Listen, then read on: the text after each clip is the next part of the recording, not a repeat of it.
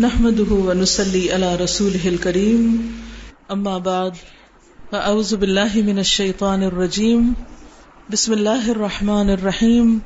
رب اشرح لي صدري ويسر لي أمري. واحلل عقدة من لساني يفقه قولي.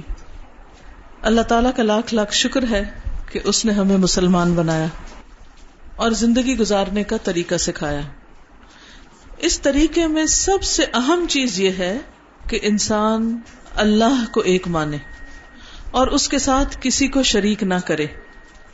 نہ کسی انسان کو، نہ کسی فرشتے کو، نہ کسی پیغمبر کو، نہ کسی بزرگ، ولی کو، کسی کو بھی۔ اور اس کی دلیل کیا ہے؟ کل ہو اللہ احد، اللہ السمد لم یلد ولم یولد ولم یق اللہ کفون احد۔ کہہ دیجیے کہ اللہ ایک ہے۔ اللہ بے نیاز ہے۔ نہ اس نے کسی کو جنم دیا، نہ وہ کسی سے جنم دیا گیا۔ اور اس کے برابر تو کوئی ہے ہی نہیں۔ نہ اس کی ذات میں کوئی اس کے برابر ہے کہ وہ کتنا بڑا ہے۔ نہ اس کے عرش جیسا کسی کا عرش یا تخت ہے۔ نہ اس جیسی طاقت کسی میں ہے۔ وہی خالق ہے، وہی ہمارا رازق ہے۔ اسی کی عبادت ہونی چاہیے اور اسی کی طرف ہمیں پلٹ کر جانا ہے۔ مرنے کے بعد کوئی کسی کے کام نہیں آئے گا، مگر جس پر اللہ تعالی رحم فرمائے۔ اس لیے ہر قیمت پر اللہ تعالی کے ساتھ اپنا معاملہ بالکل درست کرنا چاہیے۔ کوئی ایسا کام بھولے سے بھی نہیں کرنا چاہیے جس کے اندر شرک پایا جاتا۔ مثلا، غیب کا علم صرف اللہ تعالی کو ہے۔ کسی اور کے بارے میں یہ سمجھنا کہ اس کو بھی غیب کی خبریں معلوم ہے تو یہ شرک ہو جاتا ہے۔ اسی طرح، اس دین کا دوسرا بڑا حصہ نبی صلی اللہ علیہ وسلم پر ایمان ہے۔ وہ اللہ کے رسول ہیں، اللہ کے محبوب ہیں، اس کے پیارے ہیں۔ وہ ہماری ہدایت کے لیے بھیجے گئے ہیں۔ انہوں نے صرف زبانی کلامی ہدایت نہیں دی، بلکہ اس کے ساتھ ساتھ ہمیں عمل کر کے بھی دکھایا۔ اور ہر چیز کے بارے میں ہمیں بتایا۔ زندگی کا کوئی پہلو چھوڑا نہیں کہ اس کے بارے میں ہمیں ہدایت نہ دی ہو۔ اسی دین کا ایک حصہ یہ ہے کہ ہماری ساری عبادات اللہ کے لیے ہوں۔ اور عبادات کا طریقہ ہم قرآن اور سنت سے معلوم کریں۔ اللہ تعالیٰ اور اس کے رسول کے ذریعے ہمیں جو علم پہنچا ہے اس پر عمل کریں۔ اگر ہم دین کے نام پر کوئی چیز اپنے پاس سے گھڑ لیتے ہیں تو اس کو بدت کہا جاتا ہے۔ حدیث میں آتا ہے کل بدعت دلال و کل دلالت پنار ہر بدت گمراہی ہے اور ہر گمراہی آگ میں۔ یعنی اس کا انجام اچھا نہیں۔ اس لیے خاص طور پر جن معاملات میں اللہ اور اس کے رسول نے ہمیں واضح ہدایات دی ہیں، ان پر زیادہ کرنا یا ان کو چھوڑ کر اور طریقے اختیار کرنا یہ درست نہیں ہے۔ تو اس لیے بہت ضروری ہے کہ ہمیں پھر صحیح طریقے پتا ہو کہ مختلف کام ہم نے کس طرح کرنے ایک چیز جس کی ہم میں سے ہر ایک کو ضرورت ہوتی ہے، وہ ہے استخارہ کرنا۔ حدیث میں آتا ہے کہ حضور صلی اللہ علیہ وسلم صحابہ کرام کو استخارہ کی دعا اس طرح سکھاتے تھے جیسے قرآن کی سورت کو سکھائی جاتی۔ قرآن مجید کی سورت سیکھنا کیوں ضروری ہے؟ کیونکہ اس کے بغیر نماز ہی نہیں ہوتی۔ آپ نماز میں سورت فاتح نہ پڑھے تو نماز ہی نہیں اور سورت فاتح کے بعد کوئی اور سورت نہیں ساتھ لگائیں تو آپ کی نماز نہیں ہوگی اور نماز نہیں تو دین ہی نہیں۔ نماز دین کا ستون ہے۔ نماز دین کی پہچان ہے۔ کوئی شخص اپنے آپ کو مسلمان کیسے کہہ سکتا ہے اگر وہ اللہ تعالی کی یہ بات مانتا ہی نہیں، اس کے آگے جھکتا ہی نہیں، وہ بلائے تو آتا ہی نہیں۔ یہ پانچ وقت بلاوا آتا ہے۔ آؤ اللہ کی طرف۔ حی الصلاح حی الفلاح۔ کتنی مسجدیں پکار رہی ہوتی۔ او نماز کی طرف او کامیابی کی طرف۔ لیکن کچھ لوگ پرواہی نہیں کرتے کہ انہیں کوئی پکار رہا ہے۔ اور ہر دفعہ ان کی غیر حاضری لگ جاتی۔ اور پھر ایک دن آئے گا کہ اللہ کے ہاں وہ غیر حاضری رجسٹر پیش کیا جائے گا کہ یہ بلانے پر بھی نہیں آئے تھے۔ آپ دیکھیے کہ اگر ہمیں کوئی بلائے، ایک دفعہ بلائے، دو دفعہ بلائے، تین دفعہ بلائے اور ہم جائیں نا، اس کے ساتھ ہمارے تعلقات کیسے ہوں گے؟ پھر اگر ہم اس کو بلائیں گے تو وہ آئے گا۔ اللہ مہربان ہے، وہ پھر بھی ہماری دعا سن لیتا ہے۔ لیکن اگر وہ نہ سنے، تو اس کا حق ہے۔ نہ سنے بے شک۔ کیوں؟ اس لیے کہ جب اس نے ہمیں بلایا تھا کہ میری عبادت کے لیے آؤ، حالانکہ اس کو ضرورت بھی کوئی نہیں۔ ہمارے ہی فائدے کے لیے ہم کو بلایا تھا، تو ہم حاضر نہیں ہوئے۔ اب اگر ہم اس کو بلاتے ہیں اور وہ ہماری دعا نہ سنے، تو وہ ظالم نہیں۔ ظلم ہم نے خود اپنی جان پر کیا کہ اللہ سے کوئی تعلق نہیں رکھا۔ تو بہرحال ہم سب کے لیے لازم ہے کہ ہم اللہ تعالی کی طرف رجوع کریں۔ خوشی میں بھی، غمی میں بھی۔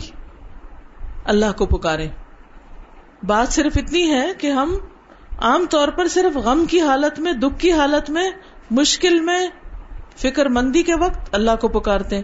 لیکن جب اچھے حالات ہوتے ہیں تو اللہ کو بھول جاتے ہیں۔ جو چار نمازیں پڑھتے تھے وہ بھی چھوڑ بیٹھتے ہیں۔ کوئی شادی ہو، کوئی فنکشن ہو، پارٹی ہو، پکنک ہو، کتنے لوگ نماز پڑھتے ہیں؟ خوشی کے موقعوں پر عموماً لوگ ایسی مستی میں آتے ہیں کہ نماز چھوڑ دیتے ہیں۔ حالانکہ وہ تو نہ خوشی میں معاف ہے، نہ غمی میں معاف ہے۔ تکلیف میں پھر اللہ کی طرف کچھ نہ کچھ رجوع کر ہی لیتے ہیں۔ تو بہرحال بات ہو رہی تھی استخارے کی۔ بہت سے لوگ استخارے کے معاملے میں غلط فہمی کا شکار ہیں۔ ان کو یہ نہیں پتا کہ استخارہ ہے کیا چیز۔ صرف سنی سنائی پر عمل کر رہے ہوتے ہیں۔ تو استخارہ کا لفظی مطلب ہوتا ہے خیر مانگنا۔ اللہ سے خیر کی دعا کرنا کہ یا اللہ جو کام ہم کرنے جا رہے ہیں، اس میں خیر ہو، بھلائی ہو، اس کا انجام اچھا ہو۔ تو کوئی بھی جو اہم کام زندگی میں ہوتا ہے، مثلاً کاروبار ہے، شادی ہے، سفر ہے اور اسی طرح کے اہم فیصلے ہوتے ہیں۔ کوئی جائیداد کی خریداری ہے تو اس سے پہلے دو رکت نفل نماز پڑھی جاتی اور نماز پڑھنے کے بعد دعائیں استخارہ پڑھی جاتی۔ جیسے دعا مانگتے ہیں ہم تو یہ دعا استخارے کی خود نبی صلی اللہ علیہ وسلم نے سکھائی۔ کیسے؟ جیسے قرآن کی صورت سکھاتے تھے۔ اتنی اہم چیز ہے، اتنی اہم دعا ہے۔ ہر انسان کی زندگی میں ایسے بہت سے معاملات پیش آتے ہیں۔ جن میں فیصلہ کرنا بڑا مشکل کام ہوتا ہے۔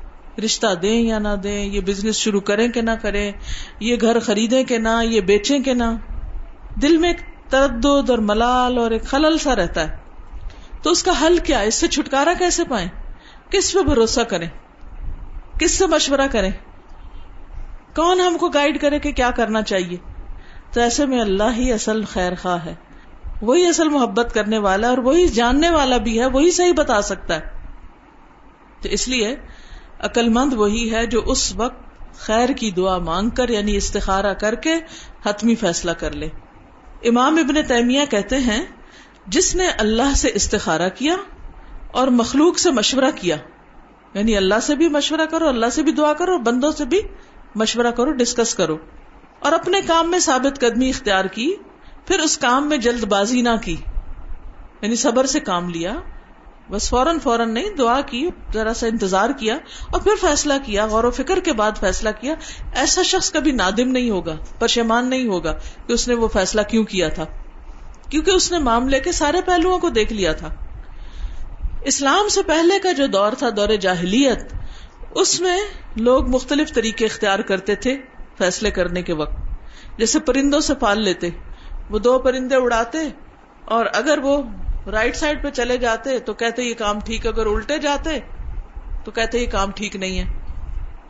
اسی طرح نجومیوں اور کاہنوں کے پاس جاتے تھے، ان سے پوچھتے تھے قرآن اندازی کرتے کیافا شناسی کرتے، تیروں کے ذریعے قسمت کا حال معلوم کرتے۔ لیکن اسلام نے ان سارے خود ساختہ طریقوں کی بجائے بندوں کو اپنے رب سے مشورہ کرنا سکھایا۔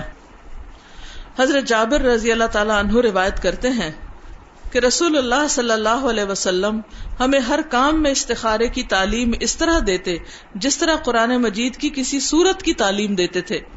آپ فرماتے، تم میں سے کوئی شخص جب کسی کام کا ارادہ کرے تو فرض کے علاوہ دو رکت نماز پڑھے اور یہ دعا مانگے اور پھر استخارہ کی دعا۔ استخارے کی دعا کا مطلب کیا ہے؟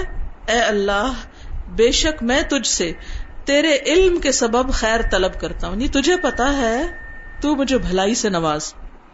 تیری قدرت کے سبب تجھ سے طاقت مانگتا ہوں۔ تو طاقت والا ہے، مجھے بھی طاقت دے کہ میں صحیح فیصلہ کروں اور کچھ کر سکوں۔ اور تیرے فضل عظیم کا طلبگار ہوں کہ بے شک تو ہی قدرت رکھتا ہے اور مجھے کوئی قدرت نہیں۔ تو علم رکھتا ہے، میں کچھ نہیں جانتا۔ تو تمام چھپی ہوئی باتوں کا جاننے والا ہے یعنی غیب اور راز تیرے علم میں ہے۔ اے اللہ، اگر یہ کام یعنی جس کے لیے میں استخارہ کر رہا ہوں، تیرے علم کے مطابق میرے دین، معاش یعنی کاروبار اور کام کے انجام کے اعتبار سے میرے لیے بہتر ہے، تو تو اسے میرے مقدر کر دے، میری قسمت میں کر دے اور اسے میرے لیے آسان کر دے۔ پھر اس میں میرے لیے برکت پیدا کر دے، مبارک کر دے اس کو۔ کوئی رشتہ ہے، کاروبار ہے، اس کو مبارک بنا دے۔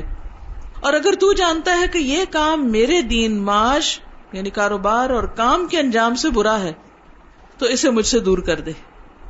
اور مجھے بھی اس سے دور کر دے۔ یعنی پھر میں یہ کام نہ کروں۔ اور جہاں بھی خیر ہو، اسے میرا مقدر بنا دے۔ پھر مجھے اس پر راضی کر دے۔ یعنی اگر خیر ادھر ہے تو یہ ہو جائے۔ یہاں خیر نہیں تو جہاں خیر ہے مجھے ادھر موڑ دے۔ میرا دل اس طرف کر دے، مجھے وہ راہ دکھا دے۔ تو یہ دعا اگر قبول ہو جائے بندے کی تو یا تو جو اس کام میں وہ استخارہ کر رہا ہے وہ بہتر ہے تو وہی ہو جاتا ہے اور اس میں فائدہ ہو جاتا ہے انسان کو، یا پھر یہ ہے کہ انسان کا دل اس سے اٹھ جاتا ہے، یا کوئی سبب بن جاتا ہے اور وہ کام نہیں ہوتا۔ تو اس دعا میں پہلے اللہ تعالیٰ کے علم کا ذکر ہے کہ تو بڑا علم والا ہے۔ قدرت کا اقرار ہے کہ تیری طاقت اور قدرت بہت بڑی۔ پھر اپنی کم علمی اور آجزی کا اظہار کیا، اللہ، مجھے تو کچھ پتا ہی نہیں۔ تو جانتا، میں نہیں جانتا۔ قدرت تیری ہے، میری نہیں ہے۔ تو دعا کی قبولیت میں یہ بڑا اہم فیکٹر ہے کہ انسان دعا مانگتے وقت اپنی آجزی اور بندگی اور بے بسی کا اظہار کرے۔ اور پھر اللہ تعالیٰ سے یہ التجا کرتا ہے انسان کہ اللہ تو اپنے خاص فضل کی وجہ سے مجھے صحیح فیصلے کی توفیق عطا کر۔ خاص طور پر جس چیز میں استخارہ کیا جاتا ہے وہ شادی کا معاملہ ہے۔ جس میں استخارے کی تعلیم نبی صلی اللہ علیہ وسلم نے خود دی ہے۔ حضرت ابو ایوب انصاری رضی اللہ تعالیٰ عنہ روایت کرتے ہیں۔ آپ کو معلوم ہے نا ابو ایوب انصاری کون تھے؟ کون تھے؟ حضور صلی اللہ علیہ وسلم کے میزبان تھے مدینہ میں۔ ان کے گھر کے آگے اونٹنی رکی تھی اور آپ وہاں تشریف لے گئے تھے۔ تو ان سے روایت ہے کہ رسول اللہ صلی اللہ علیہ وسلم نے فرمایا، منگنی کے ارادے یعنی پیغام نکاح کو لوگوں پر ظاہر نہ کرو۔ یعنی اگر کہیں سے پروپوزل آیا ہے تو ہر ایک کے بتانا نہ شروع کر دو، اس کو چھپاؤ۔ جب تک کوئی فائنل فیصلہ نہیں ہو جاتا۔ کیونکہ بعض اوقات کوئی اچھا رشتہ آتا ہے، کبھی نظر بھی لگ جاتی ہے۔ یا یہ ہے کہ اور جو حاصل ہوتے ہیں، وہ باتیں کر کے ادھر ادھر خرابی کر دیتے ہیں۔ رشتہ ہونے نہیں پاتا۔ تو کہا کہ جو اگر کوئی پیغام دے تو اس کو ظاہر نہ کرو، یا کسی انسان سے پہلے نہ بات کرو، بلکہ کیا کرو؟ وزو کرو اور اچھے طریقے سے وزو کرو۔ ٹھیک ٹھاک، پورے شعور سے۔ اور ویسے بھی وزو اچھا کرنا چاہیے۔ کیونکہ ایک مرتبہ نبی صلی اللہ علیہ وسلم نے دیکھا کہ لوگ پاؤں دھو رہے ہیں اور ایڑیاں خشک ہیں۔ تو آپ نے بلند آواز سے فرمایا، ویل للعقاب من النار۔ ان ایڑیوں کے لیے آگ سے ہلاکت ان ایڑیوں کے لیے آگ ہے۔ یہ کیسا وضو ہے کہ جس میں بس ایسے پاؤں آگے کیا، دھویا اور پیچھے سے ایڑیاں خشک۔ نہ ملا، نہ دھویا، نہ دیکھا، نہ گیلا کیا۔ تو ہر نماز میں اچھی طرح وضو کرنا چاہیے، لیکن استخارے میں اور ذرا دھیان سے، توجہ سے، تاکہ دعا میں دل لگے۔ اور نماز پڑھو جو اللہ نے تمہارے لیے لکھی ہے۔ یعنی دو رکت پڑھو یا چار پڑھو، جتنی پڑھنی ہے پڑھ لو۔ کوئی دو ہی کی شرط نہیں ہے۔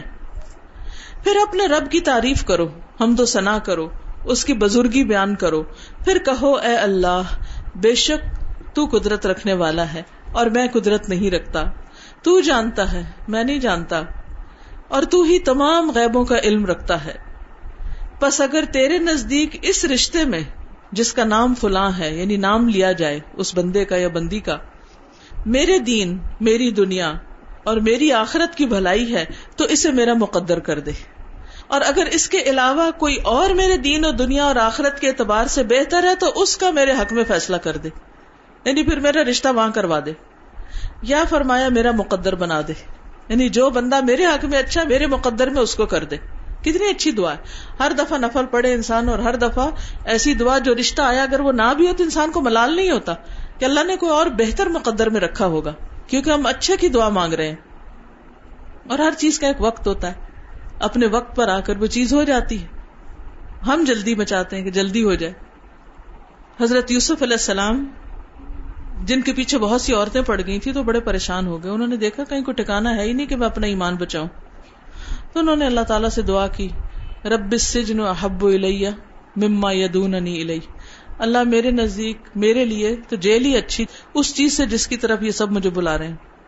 تو بہرحال اللہ نے ان کی دعا قبول کر لی اور لوگوں کے دل میں بھی یہی آیا کہ اس بندے سے جان چھڑاؤ، اس کو جیل میں کر دو۔ بغیر کسی قصور کے۔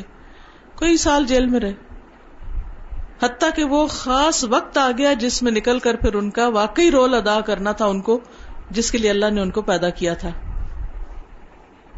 اب آپ دیکھیے کہ اگر وہ چھ مہینے بعد باہر آ جاتے، یا سال بعد باہر آتے، کیا کرتے؟ پھر انہیں لوگوں میں پھر پھنس جاتے۔ تو کئی سال وہ رہے۔ وہ لب سجن بدا سنین نو اور اس سے کم کے لیے بدا کا لفظ آتا ہے۔ کئی سال تک وہ جیل میں رہے۔ اور وہاں رہ کر ان کو غور و فکر کا موقع ملا ہوگا، عبادت کا، ذکر کا، اپنی پہچان کرنے کا، کچھ اور اللہ تعالیٰ سکھانا چاہتا ہوگا۔ بہرحال اپنے ایک خاص وقت پر اللہ تعالیٰ نے ان کو جیل سے باہر نکالا اور اس کے بھی ایک زبردست انتظام کیا۔ خود سبب پیدا کیا، خود دروازے کھلوا دیے جیل کے۔ تو اس سے یہ پتا چلتا ہے کہ اگر کسی کام میں دیر ہو رہی ہے، مثلا لڑکی کی شادی میں دیر ہو رہی ہے یا لڑکے کی شادی میں دیر ہو رہی، تو اس کے پیچھے کوئی اللہ کی حکمت ہوگی۔ کوئی وجہ ہوگی؟ کیا پتا آپ جلدی کریں اور دوسرے دن بچی گھر آئی بیٹھی ہو، یا کوئی اور ایسی پریشانی لگ جائے۔ تو اس لیے جلدی نہ مچائیں۔ اسی طرح ایک اور روایت میں آتا ہے، حضرت انس سے روایت ہے کہ جب حضرت زینب کی عدت پوری ہوئی، زید رضی اللہ تعالیٰ عنہ کے ساتھ نکاح ہوا تھا نا، اور رسول اللہ صلی اللہ علیہ وسلم نے حضرت زید سے کہا کہ جا کر زینب کے پاس میرا ذکر کرو، کیونکہ اللہ تعالیٰ کا حکم تھا کہ اب آپ شادی کریں گے۔ حضرت زید فرماتے ہیں کہ میں نے جا کر کہا، اے زینب، خوش ہو جاؤ، مبارک ہو۔ مجھے رسول اللہ صلی اللہ علیہ وسلم نے تمہارے پاس بھیجا وہ تمہارا ذکر کرتے ہیں۔ اس سے ایک بات یہ بھی آپ دیکھیں کہ صحابہ کا مقام کتنا بڑا تھا، ان کا اخلاق کتنا بلند تھا۔ یہ وہی شخص ہیں جنہوں نے طلاق دی تھی حضرت زینب کو۔ نبی صلی اللہ علیہ وسلم انہیں کے ذریعے میسج بھیج رہے ہیں۔ آج تو اگر کسی کو پتا چلے تو وہ وہی ختم کروا دے اور دس الزام لگا دے۔ بہرحال، زینب خوش ہو جاؤ۔ مجھے رسول اللہ صلی اللہ علیہ وسلم نے تمہارے پاس بھیجا ہے۔ وہ تمہارا ذکر کر رہے ہیں یعنی نکاح کے لیے۔ تو زینب بولی، میں کچھ فیصلہ نہیں کروں گی، یہاں تک کہ میں اپنے رب سے مشورہ کر لوں۔ جیسے اوپر کی حدیث میں تھا نا، کسی سے ذکر نہ کرو، جب تک استخارہ نہ کرو۔ کسی بندے سے بھی مشورہ نہ کرو۔ ہم سارے جہان میں عام کر دیتے ہیں۔ پھر خیال آتا ہے وہ اچھا بات پکی کرنے سے پہلے استخارہ بھی کر لیتے ہیں۔ یا کئی لوگ تو پکی کرنے کے بعد استخارہ کر رہے ہوتے ہیں۔ تو اب یہ زبان ہے، یہ کیا ہے؟ ایک دفعہ ہاں پھر نہ، پھر ہاں۔ کھیل بنا لیا ہم نے شادی کو بھی۔ تو بہرحال یہ کہہ کر وہ نماز کے لیے کھڑی ہو گئی فوراً استخارے میں کھڑی ہو گئی حالانکہ پیغام کس کا آیا تھا؟ اللہ کے رسول صلی اللہ علیہ وسلم کا۔ کیا اس میں بھی کوئی خرابی ہو سکتی تھی؟ بازو کا تو ہم کہتے ہیں، لو آبیس ہے، اتنا اچھا لڑکا ہے، اب اس کا کیا استخارہ کرنا؟ یہ اتنی نیک لڑکی ہے، کیا استخارہ کرنا؟ نہیں، پھر بھی کرو۔ حضرت زینب حضور صلی اللہ علیہ وسلم کے رشتے پہ استخارہ کر رہی ہیں۔ اور جواب کیا آیا؟ اور قرآن نازل ہوا۔ پھر رسول اللہ صلی اللہ علیہ وسلم بغیر اجازت طلب کیے تشریف لیا کیونکہ اللہ نے نکاح آسمان پہ کرا دیا تھا۔ اور آپ تشریف لے آئے۔ یہی استخارے کا جواب ہوتا ہے کہ رشتہ طے ہو جاتا، بات پکی ہو جاتی یا ختم ہو جاتی۔ تو بہرحال یہ استخارے کا ایک بہت ہی اہم پہلو تو شادی کاروبار وغیرہ میں تو عام طور پہ ہم استخارہ کرتے ہیں، لیکن زندگی کے بعض اوقات جو اور روز مرہ کے معاملات ہوتے ہیں، اس میں ہم نہیں کرتے۔ پھر پریشان رہتے، پتہ نہیں صحیح ڈسیزن کیا کہ نہیں کیا۔ اس میں بھی کر لینا چاہیے۔ مثلاً، صحابہ کرام کا طریقہ یہ تھا کہ ہر اہم کام میں استخارہ کرتے تھے۔ جب رسول اللہ صلی اللہ علیہ وسلم کی وفات کے بعد آپ کو دفن کرنے کا مرحلہ آیا یعنی آپ فوت ہو گئے اور آپ کو کفن وغیرہ پہنا دیا گیا تو یہ تھا کہ آپ کی قبر کس طرح کی ہو؟ بغلی ہو یا شک ہو؟ سیدھی ہو؟ اب کوئی ڈسائڈ نہیں کر پا رہا تھا کہ کوئی سمجھ نہیں آ رہی، کوئی تعلیم مل نہیں رہی تھی کہ زیادہ بہتر کیا ہے۔ تو انہوں نے اس پر استخارا کیا کہ ان میں سے زیادہ بہتر کیا ہے۔ بعض اوقات ایسا ہوتا نا، دو چیزیں آپ کے سامنے ہوتی تو آپ کہتے ہیں، یہ رشتہ بہتر ہے یا یہ بہتر ہے؟ یہاں جانا بہتر ہے یا یہاں جانا بہتر ہے؟ تو اسی طرح انہوں نے بھی اس پہ استخارا کیا۔ اور کیا ہوا؟ حضرت انس بن مالک کہتے ہیں کہ میں اس وقت مدینہ میں تھا اور مدینہ میں ایک قبر کھودنے والا تھا جو لہدی قبر کھودتا تھا یعنی بغلی قبر۔ لہد ہوتی جو سیدھا پہلے شک کر کے پھر دیوار کے اندر سے جگہ بناتے ہیں، پھر اس کے اندر میت کو رکھتے ہیں، پھر بند کر دیتے ہیں۔ اور شک کیا ہوتی ہے؟ میت کو نیچے سیدھا کھود کے رکھتے ہیں اور سرانے اور پیچھے کی طرف کچھ اینٹیں وغیرہ کھڑی کر دیتے ہیں، پھر اس کے اوپر بازوقت کو لکڑی ڈال دیتے ہیں، پھر اس پہ مٹی ڈال دیتے ہیں یا سیدھی بھی ڈال دیتے ہیں۔ بہرحال ہم سب نے وہاں جانا ہے، وہ وقت تو آنا ہی اللہ کے رسول صلی اللہ علیہ وسلم کو اگر دفن کیا گیا تو ہم کہاں جائیں گے؟ اور یہ بھی اعزاز کی بات ہے۔ اس میں کوئی آپ کا درجہ یا مقام کم نہیں ہوتا۔ میت کا احترام اور اعزاز کس میں ہے کہ اس کو دفن کیا جائے؟ بہرحال، اور دوسرا شکتی یعنی صندوقی قبر کھوتا تھا۔ تو صحابہ نے کہا، ہم اپنے رب سے استخارا کرتے ہیں اور دونوں کی طرف پیغام بھیجتے ہیں۔ جو ان میں سے پیچھے رہ گیا، اس کو چھوڑ دیا جائے گا۔ جو لیٹ آئے گا، ہم اس سے نہیں کھدوائیں گے۔ یہ بھی تو ایک بہت بڑی سعادت تھی نا کہ کسی شخص کو نبی صلی اللہ علیہ وسلم کی قبر کھودنے کا اعزاز نصیب ہو۔ تو اس سے بھی پتا چلتا ہے، جو نیکی کے کام میں دیر کرتا ہے، پھر وہ پیچھے ہی رہ جاتا ہے۔ موقع کھو دیتا ہے۔ اپرچونٹیز بار بار نہیں آتی۔ اب ہوا کیا؟ لہد بنانے والا پہلے آ گیا۔ تو نبی صلی اللہ علیہ وسلم کے لیے لہد بنائی گئی۔ اب مثلاً دو رشتے ہیں، تو آپ اپنے دل میں کہتے ہیں کہ اچھا جو پہلے آ گیا، ہم بس وہیں ہاں کر دیں، کیونکہ ہمیں نہیں سمجھ آ رہی، دونوں ہی اچھے ہیں۔ ہمارا دل ایک ہی جیسا دونوں کے لیے۔ یا یہ کہ آپ کہتے ہیں کہ اچھا اللہ تعالیٰ مجھے کوئی نشانی دکھا دے، تو نشانی ضروری نہیں ہوتی کہ خواب آئے، آپ کو لمبا چوڑا، نہیں۔ کوئی شخص اچانک آپ کو فون کر دیتا ہے تم پتا وہ فیملی بہت اچھی ہے اور اس کو حالانکہ پتا نہیں ہوتا کہ آپ کے رشتے کی بات چل رہی تو آپ کا دل ٹھک جاتا ہے، بس یہی جواب ہے۔ پھر اسی طرح علمی معاملات میں بھی استخارہ کیا گیا۔ امام بخاری جو تھے، جب اپنی طرف سے ساری تحقیق کر لیتے تھے تو حدیث اپنی کتاب میں لکھنے سے پہلے آخری چیز کیا کرتے تھے؟ دو نفل پڑھتے تھے کہ لکھوں کہ نہ لکھوں۔ انہوں نے ہر حدیث لکھنے سے پہلے دو نفل پڑے ہوئے۔ اتنی چھوٹی چھوٹی چیزوں میں بھی استخارا کیونکہ امت کے لیے ایک چیز جمع کر رہے ہیں۔ تو اس سے پتا چلتا ہے کہ کتنا زیادہ ان لوگوں کا اللہ کے ساتھ تعلق تھا۔ وہ کہتے ہیں کہ میں جب اس تحقیق سے فارغ ہوتا کہ یہ حدیث، فن حدیث کے اصولوں پہ پوری اترتی ہے یا نہیں، تو اللہ تعالی سے استخارہ کرتا۔ اور میں اس کو چاندنی راتوں میں نبی اکرم صلی اللہ علیہ وسلم کی قبر مبارک کے پاس بیٹھ کر لکھا کرتا تھا۔ یعنی آپ کی حدیثوں کو، انہوں نے وہ جگہ چنی تھی۔ کیونکہ اس سے ایک ایسوسیشن ہوتی ہے نا کہ یہ قریب اللہ کے رسول صلی اللہ علیہ وسلم دفن ہے۔ آپ میں سے بھی جو لوگ مدینہ تشریف لے گئے ہوں گے، انہوں نے دیکھا ہوگا کہ آپ جب مدینہ اترتے ہیں تو فیلنگ بدل جاتی ہے۔ پھر آپ مسجد آتے ہیں تو اور فیلنگ بدلتی جب آپ روزے کے پاس جاتے ہیں، اور بدلتی۔ اور پچھلی دفعہ جب میں حج پر گئی ہوں تو اللہ تعالیٰ نے بہت بڑا احسان کیا، بہت ہی بڑا کہ ہمیں بالکل اس کے قریب لے جایا گیا۔ جگہ بنا کے جہاں عام طور پہ خواتین کو نہیں جانے دیتے۔ اس سے اور بھی زیادہ کیفیت بدل گئی۔ یعنی جتنا جتنا قریب جاتے جاتے ہیں، اتنا اتنا دل کی حالت بدلتی جاتی ہے۔ حالانکہ ہمیں پتا ہے کہ یعنی آپ دنیا سے جا چکے ہیں، مگر ایک دل کا عالم کچھ اور ہوتا ہے، محبت کا، اور آنسو رکتے ہی نہیں۔ کہ اللہ تعالیٰ دنیا میں تو اتنا قریب کر دیا، آخرت میں بھی قریب رکھنا۔ وہاں نہ دوریاں ہوں۔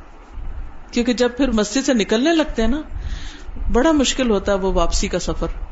مدینہ کا سفر جاتے ہوئے تو بہت اچھا لگتا ہے، لیکن آتے ہوئے دل پہ بڑا گراں گزرتا ہے۔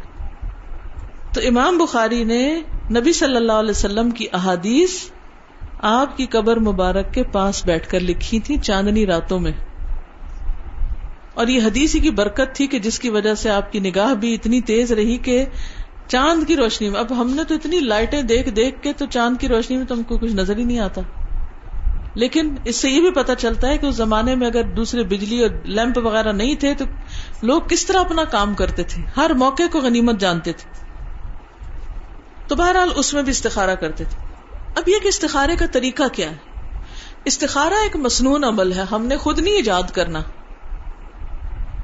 اس کے لیے نبی صلی اللہ علیہ وسلم نے جو طریقہ سکھایا ہے وہی طریقہ ہمیں اختیار کرنا چاہیے، خود ساختہ طریقے نہیں اختیار کرنے چاہیے۔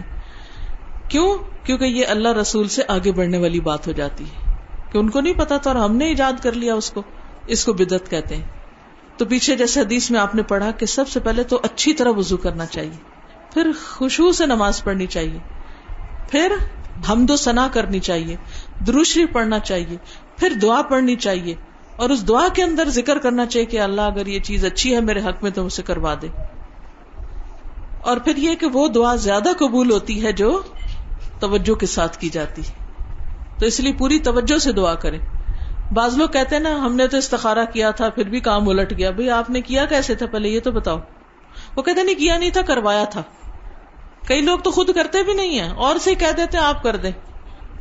ہمیں ہر کام دوسروں سے کرانے کی عادت پڑ گئی۔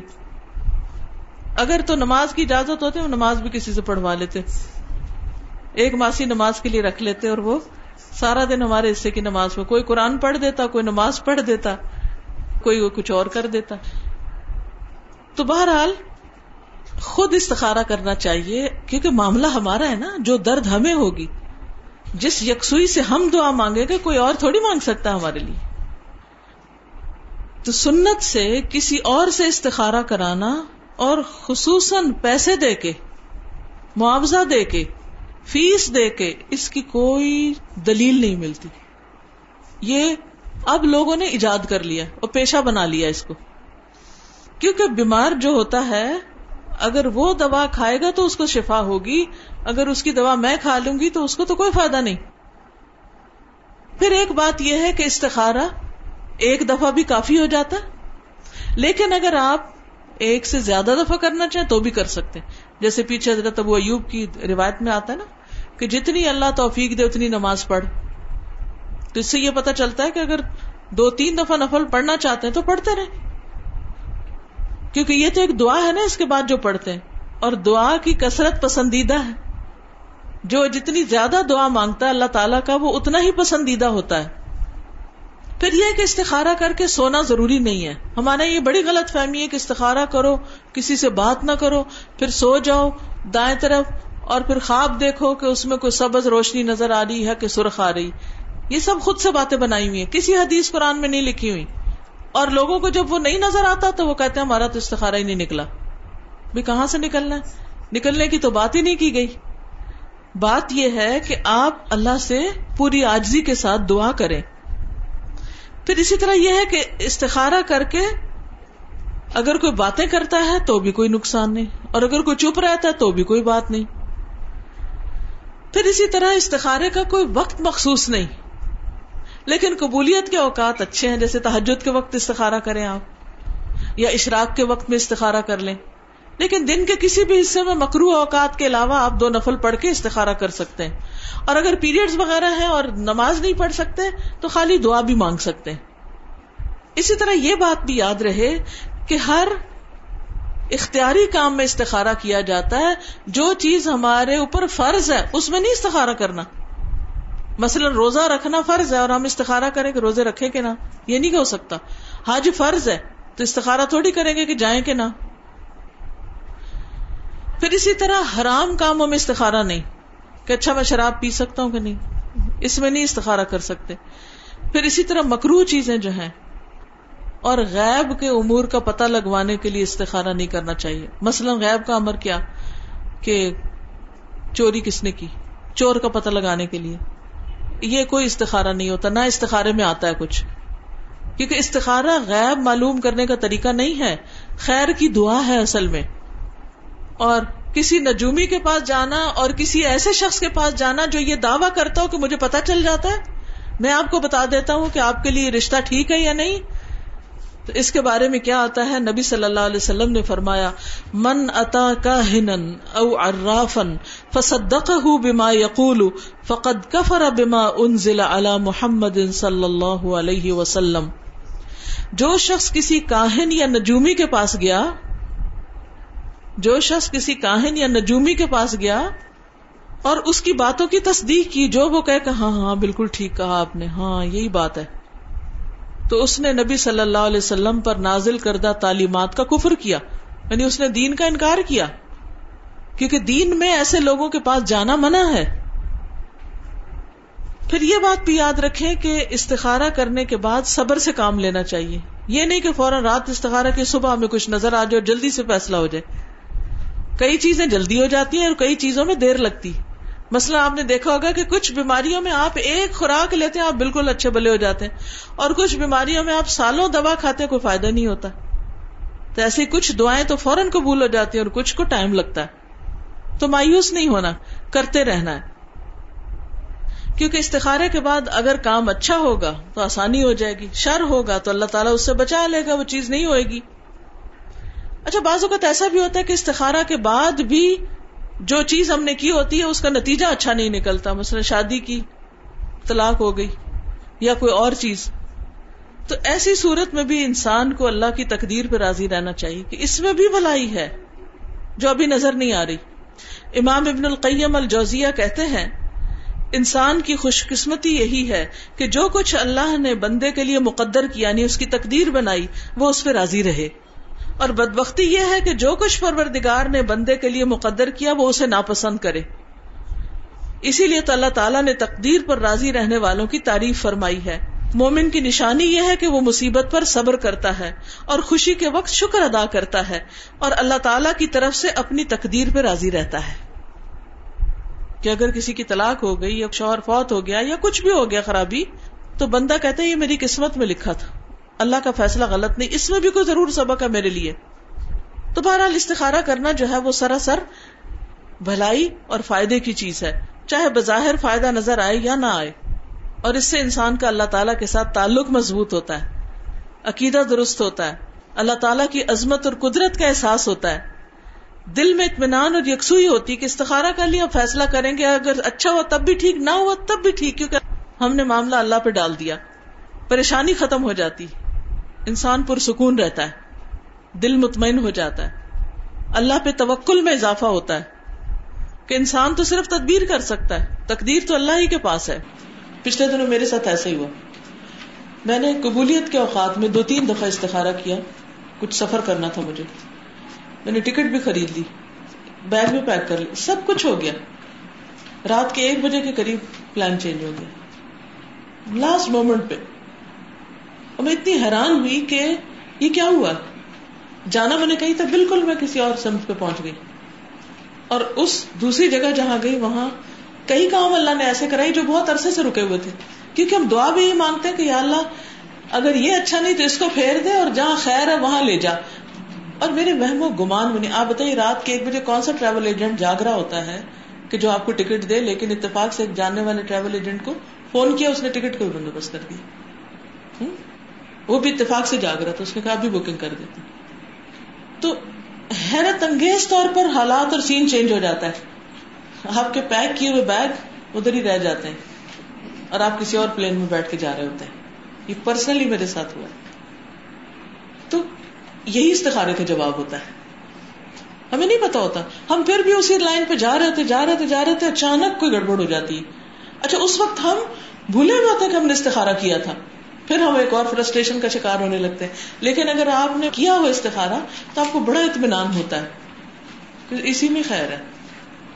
کسی شاعر کا شعر ہے کہ توکل علی الرحمن فی کل حاجت ارت فان اللہ یقضی و یقدر۔ اذا ما يرد العرش امرا بعبده يصبه وما للعبد ما يتخير اپنی ہر حاجت میں رحمان پہ توکل کرو۔ تو ارادہ کرتا ہے، حالانکہ قضاء و قدر کا مالک اللہ ہے، تقدیر اللہ کے ہاتھ میں ہے۔ جب عرش والا اپنے بندے کے ساتھ کسی کام کا ارادہ کرتا ہے، وہ اس کو مکمل کر دیتا ہے، اور بندے کا اس میں کوئی اختیار نہیں ہوتا۔ بعض اوقات انسان کرنا کچھ چاہتا ہے اور زندگی میں ہر چیز اوپر سے نیچے ہو جاتا ہے اور آپ کو پتہ بھی نہیں ہوتا کہ ہو کیا رہا ہے۔ کیا ہو رہا ہے میرے ساتھ؟ اور یہ ہر شخص کے ساتھ ہوتا ہے۔ یہ صرف میرے ساتھ ہی، کسی اور کے ساتھ نہیں، سب کے ساتھ ہوتا ہے۔ اس وقت ہم کہتے ہیں، یہ کیوں ہو گیا، یہ کیوں ہو گیا، یہ کیوں ہو گیا؟ ہم پریشان ہوتے ہیں۔ حالانکہ وہ ہماری ہی کسی دعا کی وجہ سے ہو رہا ہوتا ہے، لیکن ہم اس کے نتیجے کو دیکھنا نہیں چاہتے، کیونکہ وہ ہماری مرضی کے خلاف ہو رہا ہوتا ہے۔ تو بعض اوقات استخارہ کرتے ہوئے ہمارا اپنا رجحان کسی ایک طرف ہوتا ہے۔ کئی لوگ یہ بھی سوال کرتے ہیں کہ اس وقت ہمارا دھیان کسی ایک خاص چیز کی طرف ہوتا ہے تو کیا یہ ٹھیک ہے؟ پھر خواب بھی ویسا ہی آئے گا جو ہمارا دل چاہ رہا ہے اور ہم کریں گے بھی وہی جو ہماری مرضی ہے۔ تو کر لیجیے کوئی حرج نہیں۔ کیونکہ آپ نے تو خیر مانگی تھی۔ اب اگر آپ کا دل اس طرح مائل ہے تو اصل بات ہی یہی کہ جدھر دل مائل ہو، کر لیں آپ۔ اگر استخارے سے پہلے بھی ادھر دل مائل تھا اور بعد میں بھی وہی دل پہ ہے، کر لیجیے اللہ اسی میں خیر ڈال دے گا۔ کیونکہ مانگ تو الٹیمیٹلی ہم اللہ کی بھلائی رہے ہیں نا۔ پھر اسی طرح یہ ہے کہ جب مصنون طریقے موجود ہیں تو غیر مصنون طریقے اختیار کرنا اللہ کی ناراضگی کو دعوت دینا ہے۔ قرآن مجید میں صورت الحجرات میں آتا ہے، یا لا تقدموا بین ید اللہ و رسول اے لوگ جو ایمان لے اللہ اور اس کے رسول سے آگے مت بڑھو۔ انہوں نے جو تعلیم دی ہے نا کافی ہے تمہارے لیے۔ انہیں نہیں معلوم تھا کہ ہاں ایک دور آئے گا کہ اس میں لوگوں کے پاس کمپیوٹر ہوں گے یا پھر کچھ علماء ہوں گے جو ان کو غیب کی خبریں بتایا کریں گے۔ یہ سب من گھڑت چیزیں۔ استخارہ انسان کے عقیدے کی اصلاح کا ذریعہ ہے، جبکہ لوگوں نے اس کو عقیدے کے بگاڑ کا ذریعہ بنا لیا۔ ہمارا ایمان کیا، یقین کیا کہ غیب کا علم کس کے پاس ہے؟ صرف اللہ کے پاس۔ جب ہم کسی انسان سے پوچھتے ہیں کہ تم بتاؤ میری قسمت میں کیا لکھا ہے، تو اس کا مطلب ہے کہ ہم غیب کا حال معلوم کر رہے ہیں کسی اور سے۔ تو یہ تو شرک ہے۔ تو بہت سے لوگ استخارے کی وجہ سے بہت سی گمراہیوں میں مبتلا ہو جاتے ہیں۔ تو ان کا ازالہ کرنا بھی بہت ضروری ہے۔ اسی لیے بے حد ضروری ہے کہ ہم خود بھی اس دعا کو سیکھ لیں، اپنے بچوں کو بھی سکھائیں اور دوسرے لوگوں تک صحیح تعلیم پہنچائیں، اس کو عام کریں تاکہ غلط چیزیں جو ہیں ان سے لوگ نکلیں۔ ایک شخص نماز بھی پڑھ رہا روزے بھی رکھ رہا سد کا خراب بھی کر رہا ہے لیکن وہ کسی انسان سے غیب کی خبر معلوم کرا جیسے اس زمانے میں بھی لوگ کاہنوں اور نجومیوں کے پاس جاتے تھے۔ اور اس کے بارے میں صاف صاف حدیث میں آتا ہے کہ جو کسی اراف کے پاس گیا یعنی ہاتھ دیکھنے والے یا غیب کی خبر معلوم کرنے والے کے پاس، اس کی سزا کیا ہے؟ سب کو پتا ہے، چالیس دن کی نمازیں اس کی قبول نہیں۔ لیکن کتنا عام ہے کہ لوگ اب تو فون پہ بھی حال غیب کے معلوم کرتے رہتے ہیں۔ تو یہ طریقے ٹھیک نہیں ہے ان سے بچنا چاہیے۔ تو جیسا کہ پیچھے آپ نے دیکھا کہ سب سے پہلی شرط کیا تہارت اچھی طرح وضو کرے۔ پھر یہ کہ نیت، استخارے کی نیت سے نفل پڑے دو نفل پڑھے یا زیادہ، جتنا بھی چاہے۔ پھر یہ ہے کہ نماز وہی نماز ہے جس میں خوشی و خزو پوری توجہ سے نماز پڑھے۔ پھر سلام پھیرے۔ پھر اس کے بعد اللہ کی حمد و ثنا بیان کرے، دروشی پڑھے، دعا استخارہ پڑھے، اور دعا میں آجزی ہو، زاری ہو۔ یعنی دعا اس طرح کرے کہ جس میں خوب خوب رو کے دعا کرے یا پوری توجہ کے ساتھ دعا کرے، کیونکہ اللہ تعالیٰ غافل دل کی دعا نہیں سنتا۔ بازو قدم کہتے ہم نے اتنی بار استخارا کیا، ہمیں کچھ سمجھ نہیں آ رہی۔ دعا کیسے کی تھی؟ کتنی توجہ سے کی تھی؟ اس طرف تو دھیان ہی نہیں ہوتا عام طور پر۔ اور پھر یقین کامل کے ساتھ دعا کرے کہ بس اللہ تعالیٰ نے سن لی ہے میری اور اب جو بھی اس کے بعد میرے سامنے آئے گا، میں اسے کروں گا تو انشاءاللہ بہتری ہوگی۔ یعنی پھر اطمینان کر لے۔ اور ایک اور بات یہ کہ ہر شخص استخارا کر سکتا ہے۔ ٹھیک ہے؟ یہ نہیں کہ یہ چند مخصوص مولویوں یا بزرگوں یا کوئی درویشوں کا کام ہے۔ کیونکہ ہمارے یہاں یہ بھی بڑا عام ہے کہ چند لوگ مخصوص کیے ہوئے وہ فلاں استخارے والی یا والا۔ اس سے نکلواؤ۔ یہ کیا بات ہے؟ یعنی کہ نبی صلی اللہ علیہ وسلم نے ہر شخص کو اس کی اجازت دی۔ کسی کی اجازت کی بھی ضرورت نہیں کہ وہ آپ کو دے تو آپ کریں۔ ہر ایک کر سکتا ہے۔ اور آپ کس طرح سکھاتے تھے یہ دعا؟ جیسے قرآن کی صورت سکھاتے تھے۔ تو چلیے اس کو پڑھ لیتے ہیں۔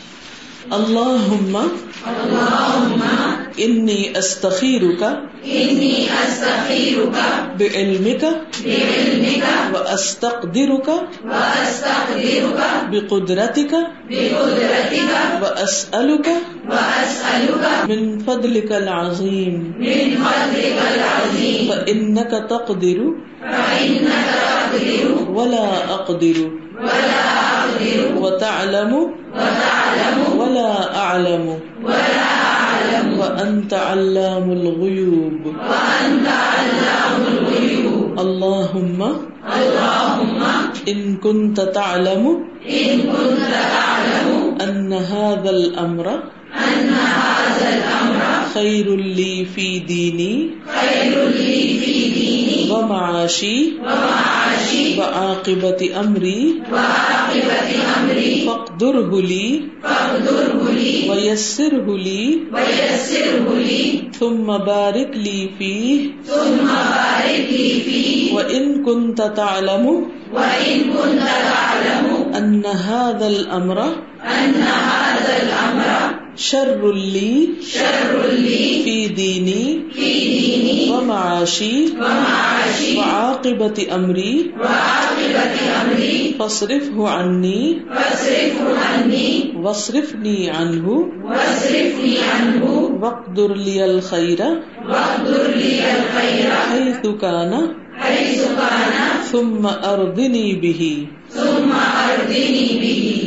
اس کو میں ایک ایک لفظ کا ترجمہ کر دیتی ہوں۔ اللہ اے اللہ، انی بے شک میں استخیر کا تجھ سے بھلائی کا سوال کرتا ہوں۔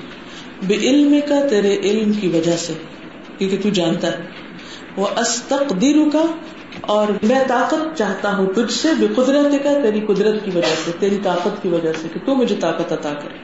وہ اسل کا اور میں سوال کرتا ہوں تجھ سے، من فضل کل عظیم تیرے عظیم فضل کا۔ ان کا بس بے شک تو تقدر، تو قادر ہے، تو قدرت رکھتا ہے۔ ولا اقدر اور میں قدرت نہیں رکھتا، مجھ میں کوئی طاقت نہیں۔ و تعلم اور تو علم رکھتا ہے، تو جانتا ہے۔ ولا عالم اور میں نہیں جانتا۔ وہ انت علام الغیوب اور تو سب سے زیادہ جاننے والا ہے غیب کی باتوں کو۔ سارے غیبوں کا جاننے والا تو ہے۔ اللہ اے اللہ، ان کنتا اگر ہے تو تعلم جانتا۔ انہاد الامر بے شک یہ معاملہ خیر اللی بہتر ہے میرے لیے، فی دینی، میرے دین کے معاملے میں وہ معاشی اور میری دنیا کے وہ عاقبت امری اور میرے معاملے کے انجام کے معاملے میں۔ فقدر ہولی تو اس کو مقدر کر دے میرے لیے۔ وہ یسر ہولی اور اس کو آسان کر دے میرے لیے۔ فما پھر بارک لی، برکت دے میرے لیے فی ہی اس میں۔ وہ ان کن تتالم اور اگر تو جانتا ہے انہاد الامر کہ بے شک یہ معاملہ شر اللی برا ہے میرے لیے فی دینی میرے دین کے معاملے میں وہ معاشی اور میری دنیا کے معاملے میں، معاش کے معاملے میں وہ عاقبت امری اور میرے کام کے انجام کے معاملے میں فصرف ہو انی تو پھیر دے اس کو مجھ سے۔ یعنی دور کر دے اس کو مجھ سے۔ وہ صرف نی ان اور پھیر دے مجھے اس سے یعنی دور کر دے مجھے اس چیز سے۔ وقت در لی الخیرہ اور مقدر کر دے میرے لیے بھلائی کو۔ ہئی سکانا جہاں کہیں بھی وہ لکھی ہے۔ جہاں بھی خیر ہے میرے لیے، وہاں لے جا مجھے۔ ثم پھر اور دنی بھی راضی کر دے مجھے اس پر۔ کیونکہ بعض اوقات خیر تک بھی ہم پہنچ جاتے پھر ہم وہاں بھی پریشان ہو جاتے ہیں کہ یہ بھی ٹھیک نہیں، یہ بھی ٹھیک نہیں، یہ بھی ٹھیک۔ کیونکہ یہ یاد رکھیے کہ دنیا میں کوئی چیز مکمل طور پہ ٹھیک ہے ہی نہیں۔ ہر پھول کے ساتھ کانٹا ہے۔ یہ فطرت کا ایک قانون ہے۔ دن کے ساتھ رات بھی ہے۔ رات کے بغیر دن نہیں آتا۔ تو وہ رات پار کرنی مشکل ہوتی ہے، پھر دن چڑھنے تک۔ تو اس وجہ سے انسان معاملہ اللہ کے سپرد کر دے۔ دعا کرتا رہے کہ اللہ، اگر بہتر ہے تو میرا دل ادھر ٹکا دے۔ نہیں تو پھر مجھے تو اس سے پھیر دے اور اس کو مجھ سے پھیر دے۔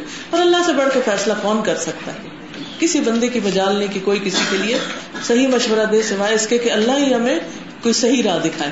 تو بیسیکلی اللہ سے گائیڈنس لینے، خیر اور بھلائی مانگنے اور حاصل کرنے کا ایک بہترین طریقہ ہے۔ ایک دفعہ میں ایک ہی دفعہ دوہرا دیتی ہوں پوری۔ اللہ انی استخیر کا بے علم کا و استقدر کا بے قدرتی کا وہ اسل کا من فضل کا لازیم فن کا تقدر ولا اقدر و تعلم ولا اعلم و انت علام الغیوب اللهم ان كنت تعلم ان هذا الامر خير لي في ديني ومعاشي وعاقبة امري فاقدره لي ويسره لي ثم بارك لي فيه وان كنت تعلم ان هذا الامر شر لي في ديني ومعاشي وعاقبة امري فاصرفه عني واصرفني عنه واقدر لي الخير حيث كان ثم ارضني به اب آپ کا کوئی سوال ہو استخارے کے بارے میں تو آپ پوچھ سکتے ان کا سوال ہے کہ اگر اولاد نہ ہو تو کیا استخارہ کر سکتے دیکھیے، اس میں آپ علاج اگر کوئی کرانا چاہ رہے ہیں تو اس کا استخارہ کر سکتے ہیں کہ یہ علاج میرے حق میں اچھا ہے یا نہیں، لیکن اولاد نہ ہونے کی شکل میں آپ دعا کر سکتے ہیں۔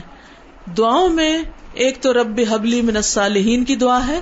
اس کے علاوہ حضرت نو علیہ السلام نے اپنی قوم سے کہا تھا فقل تستغفر ربکم انہو کان غفارا یرسل السماء علیکم مدرارا ویمددکم باموال و بنینا ویجعل لکم جنات ویجعل لکم انہارا مالکم لا ترجون للہ وقارا۔ نو علیہ السلام نے کہا اپنی قوم سے کہ اپنے رب سے استغفار کرو۔ وہ بڑا معاف کرنے والا ہے۔ تم پہ آسمان سے خوب بارشیں برسائے گا اور تمہیں مال اور بیٹوں سے مدد دے گا اور تمہارے لیے باغ لگا دے گا۔ اور ویجعل لکم انہارا تو اگر کسی کی بیٹیاں اور بیٹا نہیں، تو بھی اس کو کیا کرنا چاہیے؟ کثرت سے اللہ سے توبہ استغفار کرنی چاہیے۔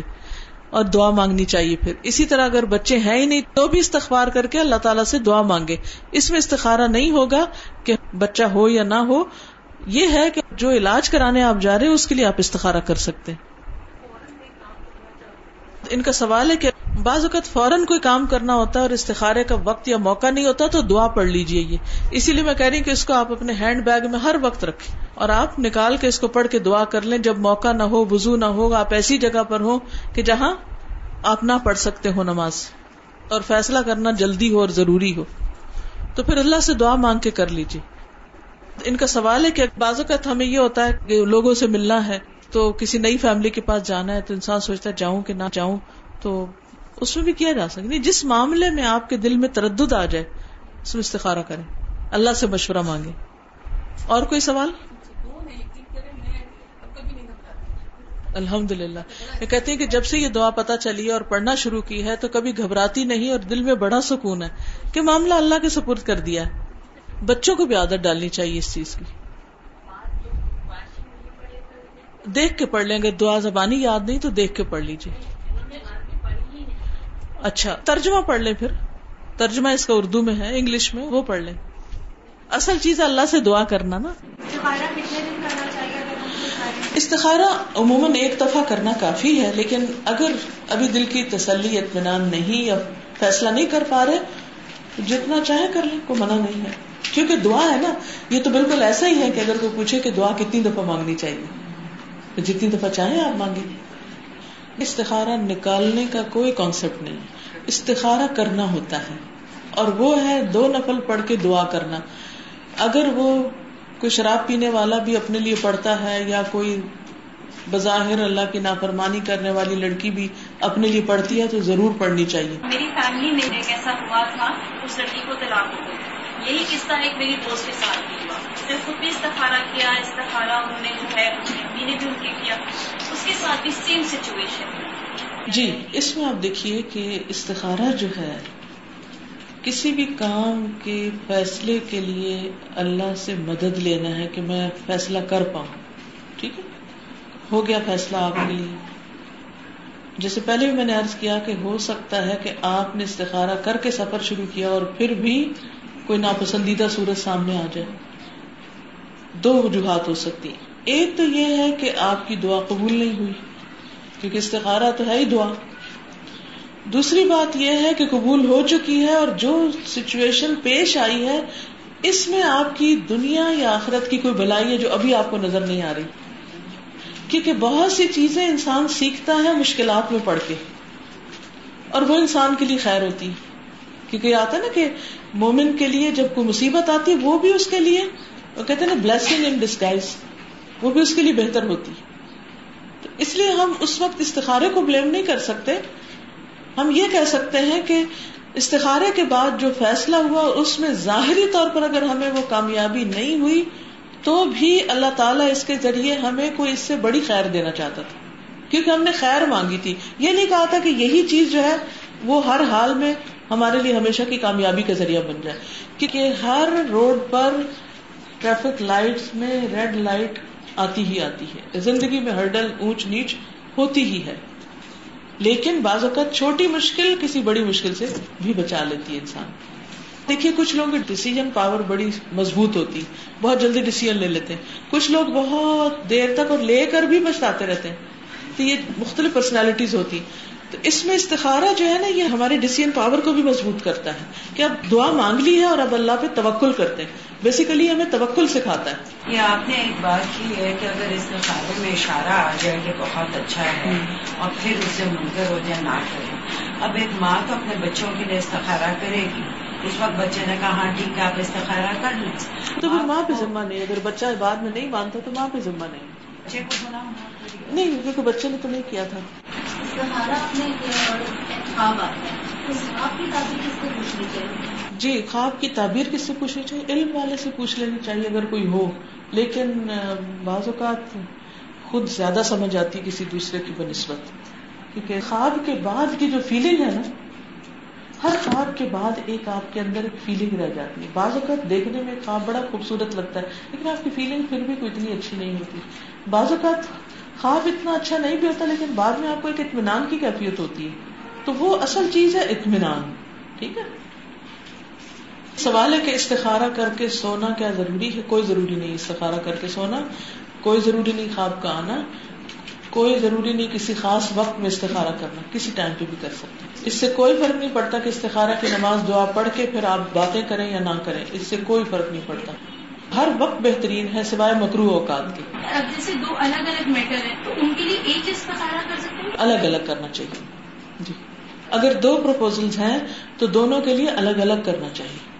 سوال ہے کہ بعض اوقات خواتین اپنے مخصوص دنوں کی وجہ سے نفل نہیں پڑھ سکتی، لیکن کام یا فیصلہ بڑا ارجنٹ کرنا ہے آپ کو۔ تو اس صورت میں آپ بیٹھ جائیے اور تصویر کر کے درشو کر کے اور یہ دعا پڑھ لیجیے۔ تو ان شاء اللہ وہ بھی فائدہ دے گا۔ سوال ہے، استخارہ کرنے والے کا پانچ وقت نمازی ہونا ضروری ہے؟ بالکل ضروری ہے۔ اگر وہ نہیں پہلے پڑھا تو پڑھنا شروع کر دے، کیونکہ نماز تو ہر حال میں پڑھنی چاہیے۔ قرآن کو اگر مطلب اتفاق سے بھی کھولے تو ہمیشہ وہ پیج نکلتا ہے جو آپ کے معاملات کے ساتھ بالکل سیٹ ہوتا ہے۔ وہ استخارہ نہیں ہوتا، وہ ویسے رہنمائی لینا ہے، اس میں کوئی حدیث نہیں، لیکن یہ ہے کہ اب یہ ڈپینڈ کرتا ہے آپ اس کا مانا کیا لے رہے ہیں۔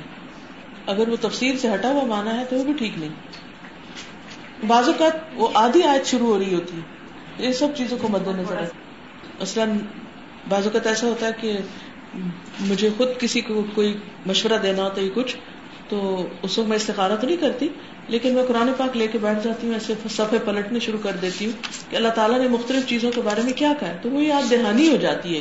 اس کو آپ استخارہ نہ کہیے یاد دہانی کہیے۔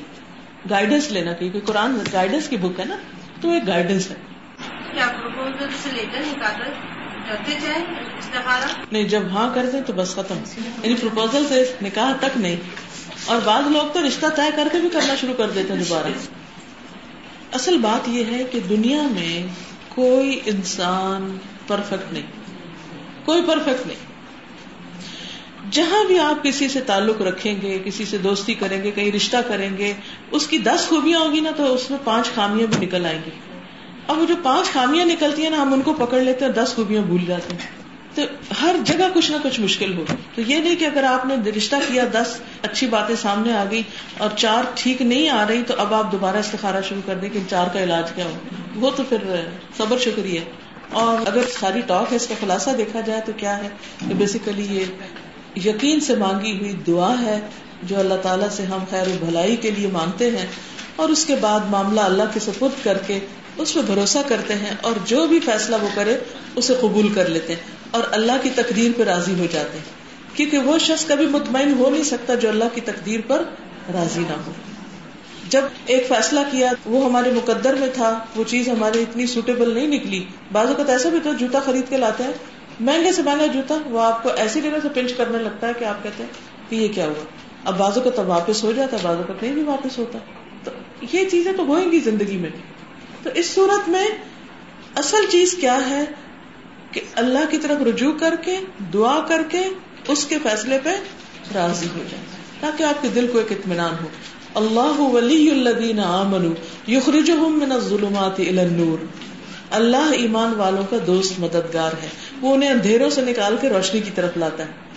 کیونکہ اس سے پہلے آتا نا میں یکفر بالتاغوت و یؤمن باللہ فقد استمسک بالعروۃ الوثقى لن انفصام لها چلیے دعا کر لیتے سبحان اللہ والحمد للہ ولا الہ الا اللہ واللہ اکبر ولا حول ولا قوة الا باللہ العلی العظیم اللهم صل على محمد وعلى آل محمد كما صليت على إبراهيم وعلى آل إبراهيم إنك حميد مجيد اللهم بارك على محمد وعلى آل محمد كما باركت على إبراهيم وعلى آل إبراهيم إنك حميد مجيد ربنا آتنا في الدنيا حسنة وفي الآخرة حسنة وقنا عذاب النار.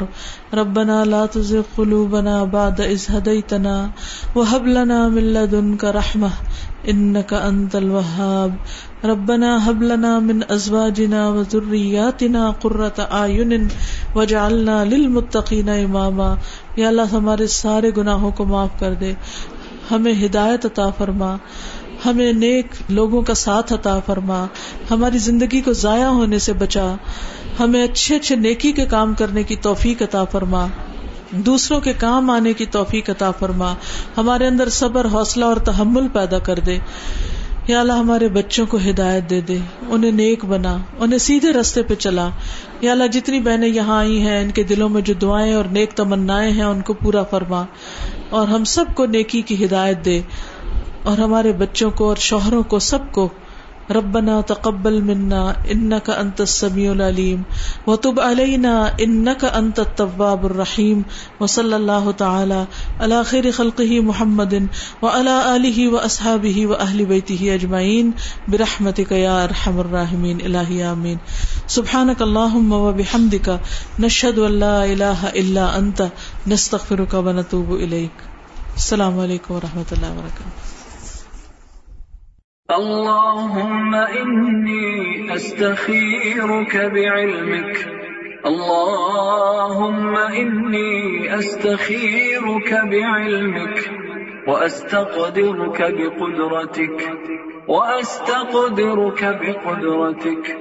وأسألك من فضلك العظيم. اللهم إني أستخيرك بعلمك. اللهم إني أستخيرك بعلمك وأستقدرك بقدرتك وأستقدرك بقدرتك وأسألك من فضلك العظيم فإنك تقدر ولا أقدر وتعلم ولا أعلم وأنت علام الغيوب. اللهم إن كنت تعلم أن هذا الأمر خير لي في ديني ومعاشي وعاقبة أمري.